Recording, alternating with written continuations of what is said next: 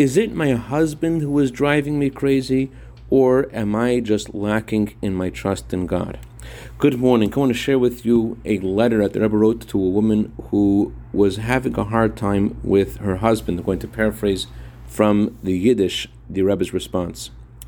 I was not happy when I read your letter because it appears that the appropriate trust in God that I would expect from a Jewish daughter in general, and especially from a Hasidic woman, is not in the appropriate measure by you.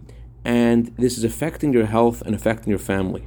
Every single Jew, man and woman, has to always remember that just like God governs the big world, so too does God govern the small world. And just like God has a say in the big world, so too does God have a say in the small world of each of us. And certainly we have to rely on God that He's guiding us towards the good. And we cannot disturb God's governance by lacking trust in Him or acting in a way that is not correct according to Torah. One of the things the Torah says is to keep peace at home.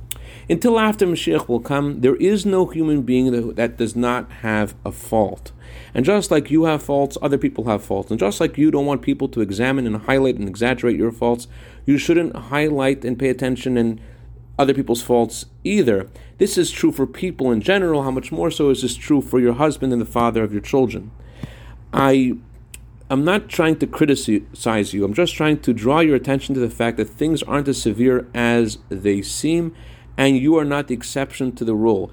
And each of you should overlook things and find ways to make the peace at home better. And when there is peace at home, that is the appropriate vessel that God can pour into blessing and success with good health and parnasa and nachas.